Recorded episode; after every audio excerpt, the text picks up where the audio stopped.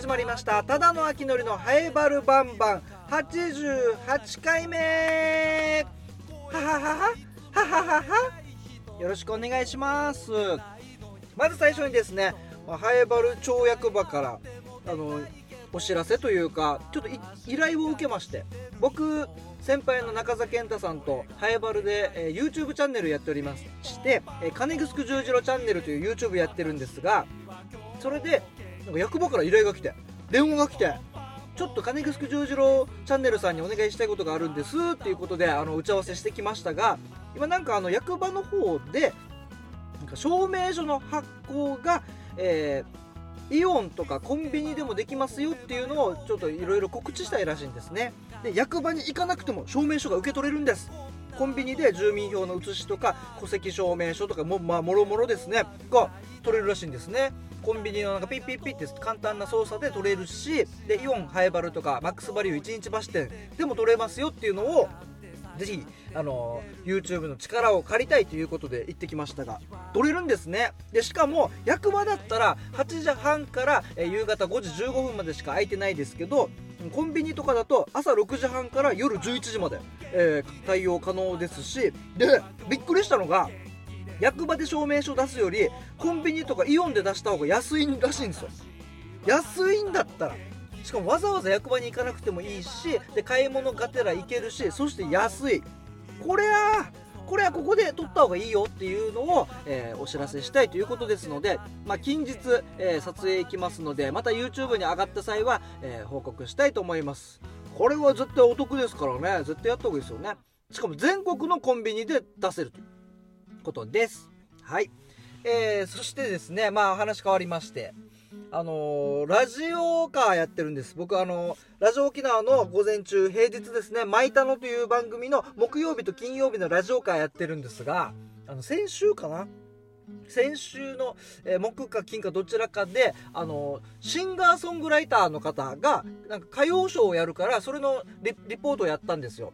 あの、手だこ大ホールで。しかも手だこ大ホールでやるシンガーソングライターの方が、えー、82歳の方で、えー、その男性ねおじ,、まあ、もうおじいちゃんですよ82歳というと僕からするとで行ったら、えファンの皆様も10名以上集まってて、えー、カラオケトマトでリポートしたんですけどみんなで最後歌いながらもういろんなもうどんちゃん騒ぎですけどもまとめるの大変でしたがでもこの思いは絶対伝えようということでリポートしてあじゃあ手だこ大ホールで、えー、歌謡ショー頑張ってくださいみたいな感じで。でこの方この方もともと歌手でもなくなんかどっか建築会社社長だったのかなでそれで終わって、えー、自分で趣味で作詞作曲してたら周りの人たちが「この曲いいね」って言って、えー、ダムにも入ってると。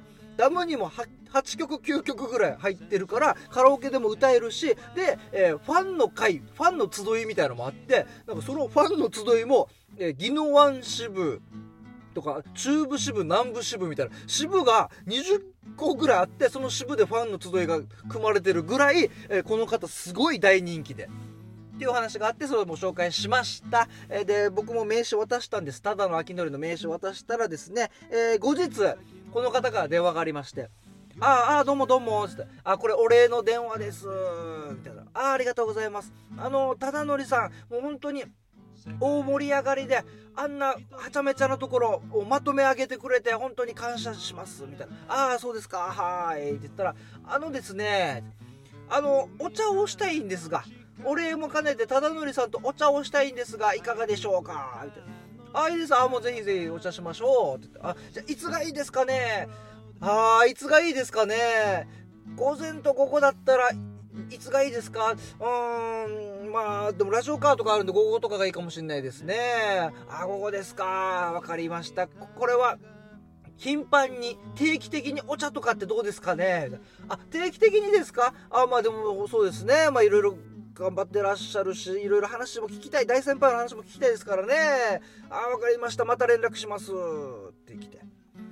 どうしよう、これ。さすがにちょっと定期的に82歳のおじいちゃんとお茶か。ちょっと厳しいな。どうしよう、これ。次またかかってくるよなこれな。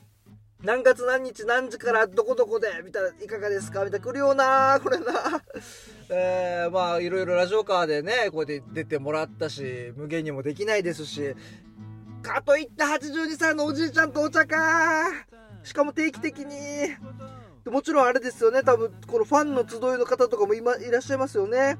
あのリポート当日とかもおじいちゃんおばあちゃんがもういっぱいいて、えーまあ、賑やかでよかったんですが。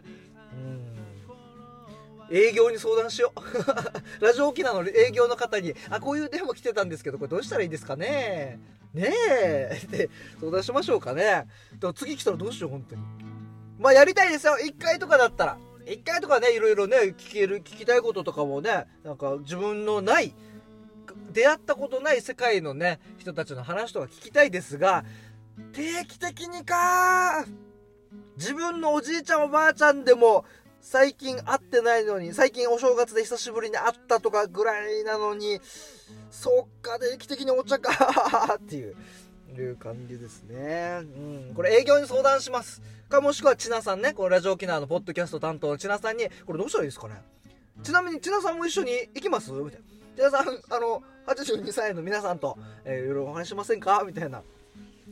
えー、だって僕32なんで、ちょうど50歳、50歳差ですからね。話が合うのかっていうところなね歌も歌ももちろんめっちゃ良かったですよ歌もあすごい響くな心に響く曲だなとか思ってたんですがうん、どうなんでしょう。また何かあったらご報告します。そしてですね、あのー、先々週かな、えー、マイタノのピンチヒッターで、金城しおりさんのピンチヒッターで2時間おしゃべりしましたが、この放送後にですね、僕のお父さんから LINE がありまして、なかなか LINE しないですよ、親と。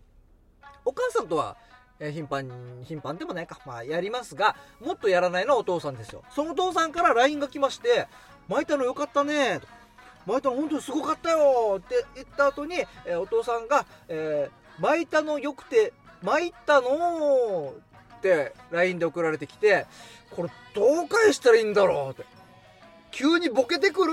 みたいなね。そんなことってあんまないですから、もうテンション上がったんでしょうね。お父さんも嬉しかったんでしょう。でそして巻いたののその時の僕が出演した時の、えー、メッセージテーマがダジャレダジャレがテーマだったんでそこにもかけてきて巻いたのが良くて巻いたのってきて。ああははは。はは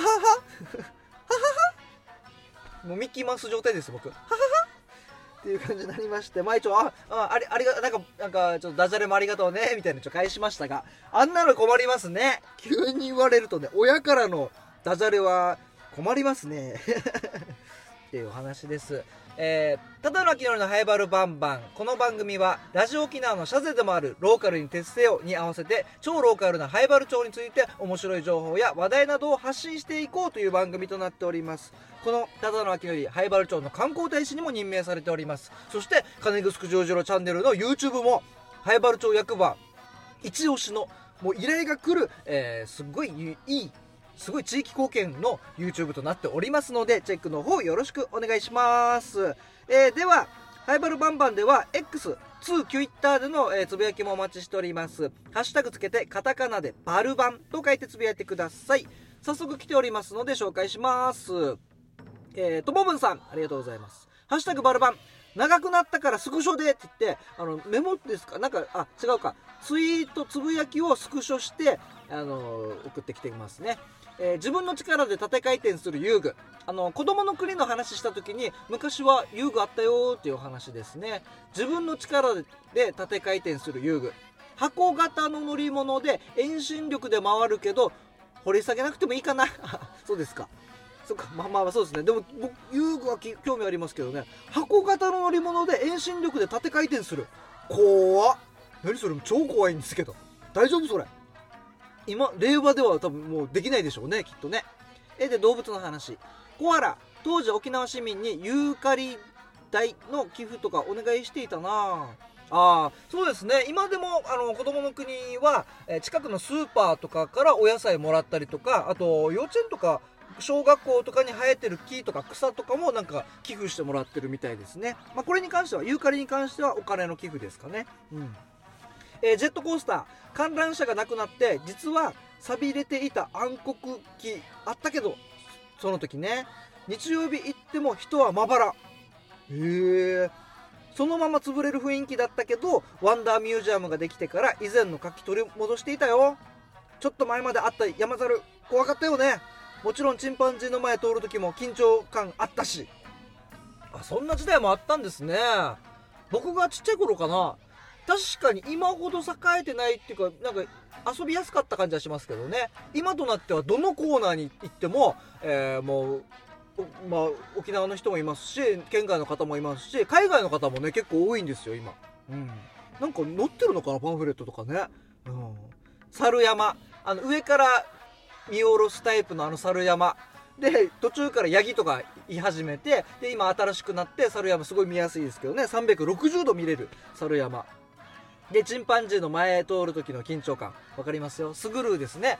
今、チンパンジー、スグルーと銀と、えー、ツムと、ココとモコがいるんですけど、多分スグルーですよね、あの当時。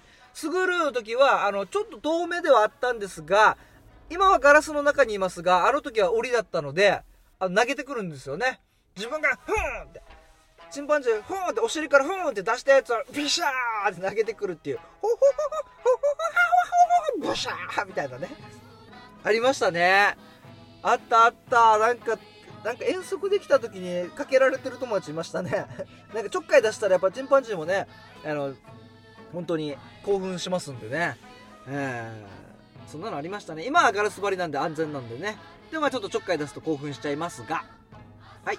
ともぶんさんありがとうございます。え続いて川崎のしおんさん。我が地元の東山動物園はその飼育がその飼育が難しいコアラとゴリラが両方いるから飼育技術が優秀ということか。ね。コアラもゴリラも飼育が難しいんですよね。えー、東山動物園。どっちもいるんですね。じゃ相当研究してると思いますよ。か気候が合うのかな、まあ、沖縄とね東山がちょっとどちらか川崎のしおんさんはかなどこですか？口神奈川ですかね？ちょっとわかんです。まあちょっとぐちょぐちょってしちゃしちゃいましたがまあ、沖縄の気候には合わないのかもしれないですね。その分ね沖縄の琉球に住んでる生き物とかたくさんいますからね。琉球オオコウモリとかあとアグーとかね、えー、いますんでね。うん。はい川崎のしおんさんありがとうございます。はい引き続きハッシュタグつけてカタカナでバルバンと書いてつぶやいてください。えー、そしてハイバルバンバンですね、えー、メールも募集しております。えー、アルファアルファベットすべて小文字で、ハイバルアットマーク r 沖縄 .co.jp です。ha、hae baru アットマーク r 沖縄 .co.jp ハイバルのルーは R のルーでお待ちしております。なんで久しぶりにメールアドレスを紹介したかと言いますと、えー、川崎のしおんさん、メールありがとうございます。やっと気づきましたよ。メールが届いているのは12月25日、クリスマス。クリスマスに送ってきてくれた川崎のしおんさん、やっと見つけました。えー、なかなかね、見ないんでね。え、前回10月から送っていただきまして、そこから2ヶ月後ですね。えー、件名ファニーズ。えー、敏腕撮影マン編集マンの秋典さん、こんにちは。こんにちは。神奈川県川崎市より川崎のしおんです。はい、ありがとうございます。秋典さんが裏方として関わった映画ファニーズを12月22日に見てきました。おお、マジっすか。ありがとうございます。うん。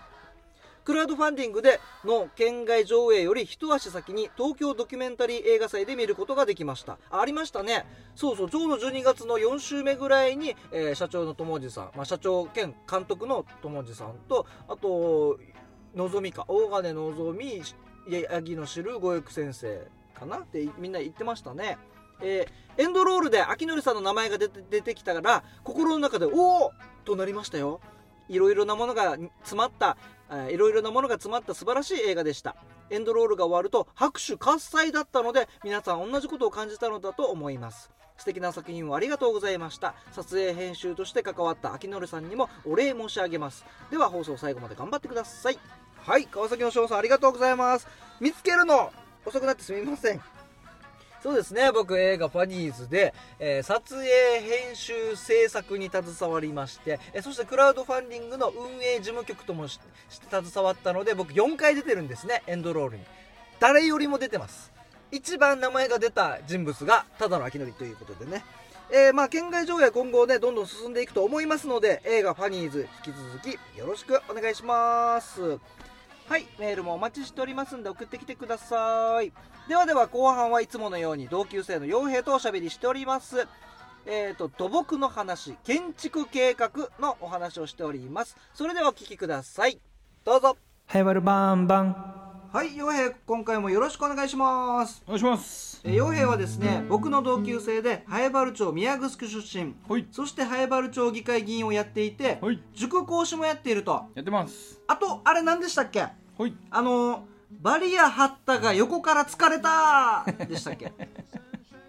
違いますよ。違う？違いますよ。なんだっけ？キャリア教育コーディネーターキャリア教育コーディネーター。キャリア教育コーディネーター。バリア張ったが横から疲れた。これ何これ？どういう状態？ゲゲーム？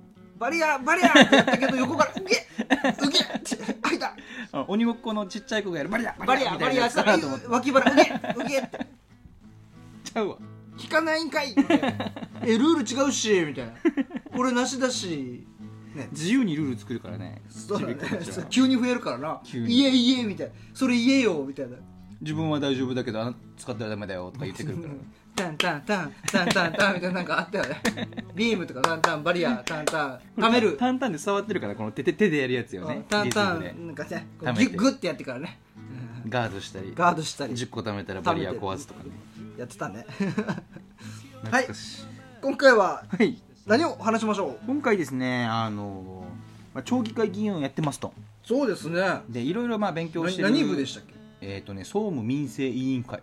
総務民生委員会。そうそうそう、まあ、総務っていうのには財政の話も税関係の話も環境系の話も入ってるし、うん。防災とかも入ってるかな、うん。デジタル化も入ってるね。はいはい。総務課住民環境課税務課そうそうそうそうそう。で企画財政課か。企画財政課はいはいはい。で民生はまあ社会福祉全般よね。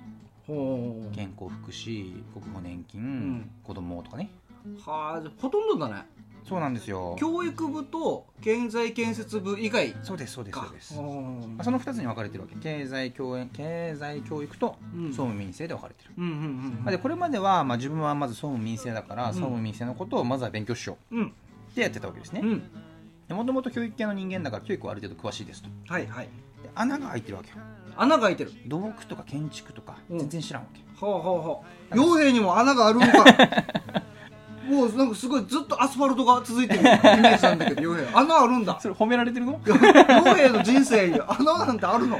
あるんですおよいそれありますおようでそれでそろそろねちょっとこの建築系もね穴を埋めないといけないと思って勉強を始めるべくあたくさん買いました本を。あたくさん今目の前にありますけど、い。っぱい並べました。本当にたくさんあるね。こんなに必要？これだだってあれだよね。もう建築をかしな知りたいからって買ったんだよね。そうそう建築計画とか都市計画とかこれ。イラストでわかる土木とかイでラストでかいよわかるこれ。イラストいっぱいなんだよ。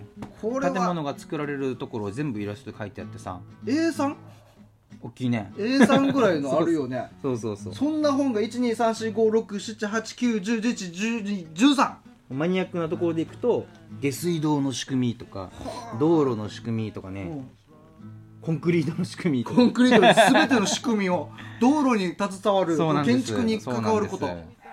まあ、基礎知識をちゃんと入れないとさ、うん。あのいいのか悪いのかの判断もつかないし理解が浅くなっちゃうから、うん。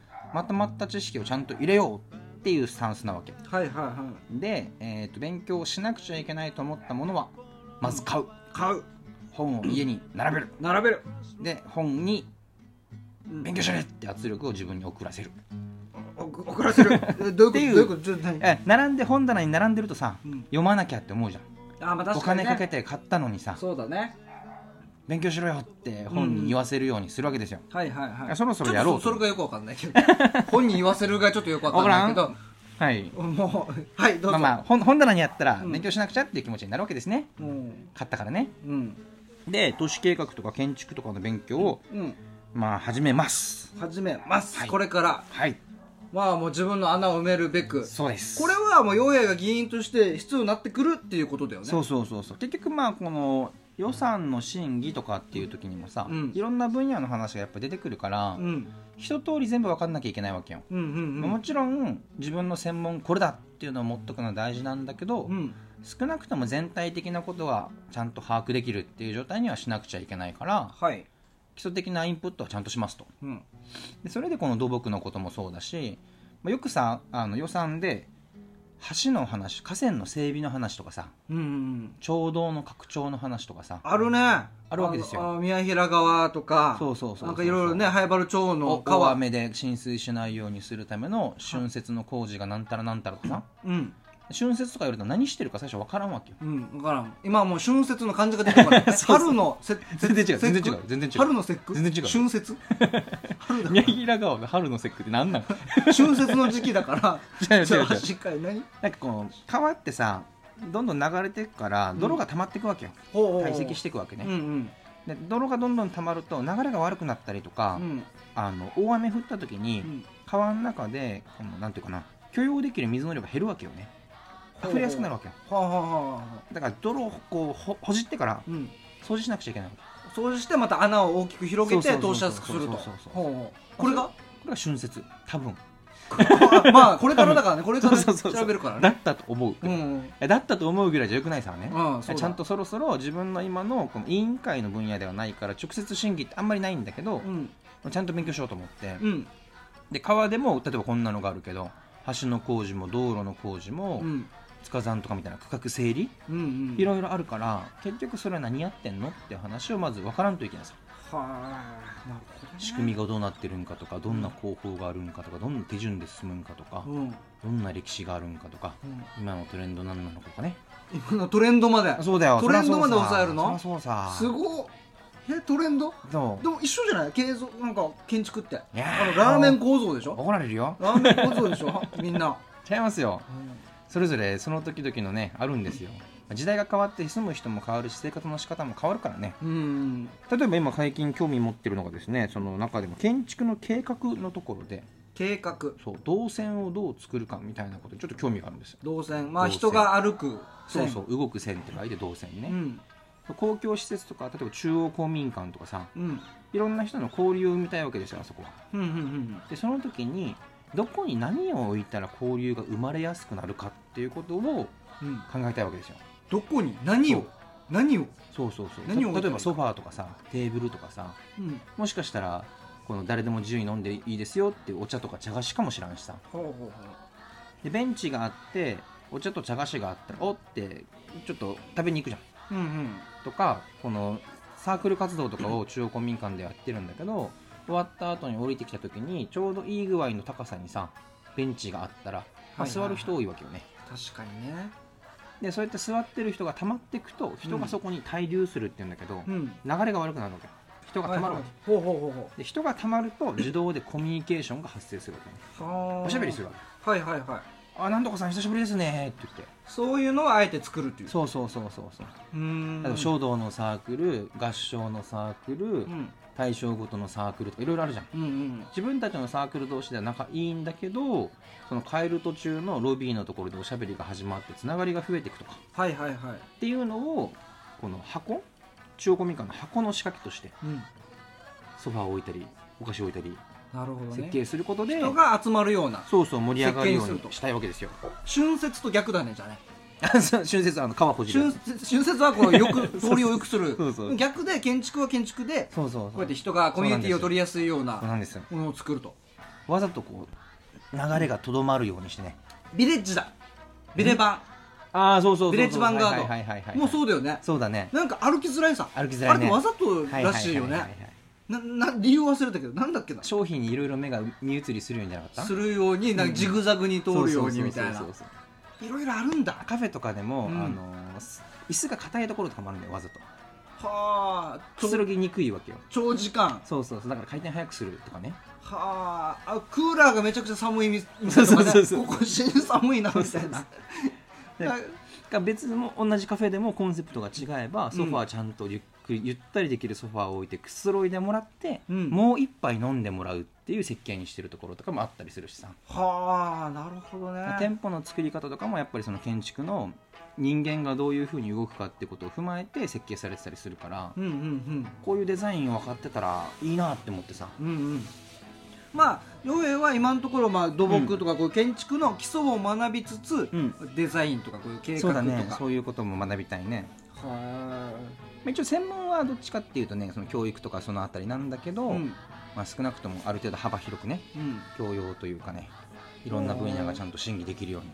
なんか最近、はい。あの YouTube の撮影で宮平のシーサー館。はいはいはい。まあまあまあ公民館みたいなうんうんうん。シーサー館あるんだけど、あっちも作りがこの専門宮平専用みたいな、はいはい。宮平って獅子舞がはい。芸能であるから、舞台の奥行きがすごいんだよね。へ他の舞台にはないぐらいの奥行きがあってなんでこんなにあるんかなと思ったら獅子舞が自由にお踊れるように。えはあ舞台の上で動きがそうそう。ダイナミックになるように。た縦幅って奥行きか。奥行きが2倍あるわけよ、う。ん通常のステージああこういうつやっぱ作り方？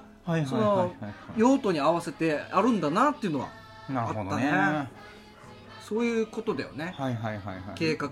そうだねそうだね。どうやって使うのか。誰がそこでどんな風な演じ方をするのかとかね、あとなんかあれでしょ？保育園とかも、うん。そうそうそうそうそう。横浜の事例なんだけどさ、うん。これはめっちゃいいなって思ったのが、うん。保育園、まあ、今あの子育てにさ不安抱えてる父ちゃん母ちゃんいっぱいいますよと。ほうほうほ昔よりもなんていうかつながりがちょっと弱くなってるから相談する相手が少なくなってますと。で育児に不安持ってるっていう人が多いんだけど、うん。幼稚園とかの保育園とかの父ちゃん母ちゃんの送迎スペースをさ広く取ってるわけ車で来うて。先生たちのとこ行ってなんとかさんお迎えですよって言ってで子供と会ってじゃあはい帰ろうかってやるんだけど、その途中のところうに、木陰になってて気持ちのいいベンチとかが置かれてたりとかしてはそうするとちょっとじゃあそこに座ってあうん。子供ちょちょっと人遊びしたりとか、父ちゃん母ちゃん同士がおしゃべりしたりとかはいはいはっていうのが発生しやすくなるんだいうん。確かにそれ大事かもしれないそしたら相談しやすい関係ができるわけですよ。うんうんで育児不安が実際減ってると。うんうんうん。あなるほど。こういうデザインがあるのかっていうことをちょっと学びまして。確かにな。そういうあの保護者同士の会話ってやっぱ大事なんだよな。うんうんうんうん。喋、れないよ？実際。なんか気まずくて。切実だでなんかあまあ話しかけてくれたら、うん。全然喋るけどなって。思うけどなかなかね喋りかけられないし。なんとかちゃんパパなんとかちゃんママぐらいまでしかわかんないんだよね。そうそうそうそうなんか子供通してから会話されたりとかもするよ。あのお母さんに。はいはいはいはいはい。この園庭で庭で帰り遊んで、えー、ともう汗かいてるからちょっと何々ちゃんのお母さんがじゃあ水飲んでみたいな。この自分の娘にね、はいはいはいはい。そしたら何々ちゃんも飲んだ方がいいんじゃない？みたいな。お水みたいな。遠回しに俺に言ってんだよね。俺が水筒持ってるから。はいはいはいはいはい。お前子供に水あげろよっていうのを結構遊んどったぞと。お子供汗たいかいてるよみたいな気づいてるみたいなのを子供を通して言われるから、はいはいはいああれ今俺遠回しに怒られてる気がするなみたいな。怒られてはいないよ。注意されてるな 俺って。アドバイスしてくれてるんで。あのお父さんは水あげてるかねっていう。つ分かっってるかなって。ててだなって。ていうのもこのコミュニティがね、うんうん。そ座れるベンチみたいなのがあったら、和気あいあいとねできたりするっていうことだよねそうなんですよ。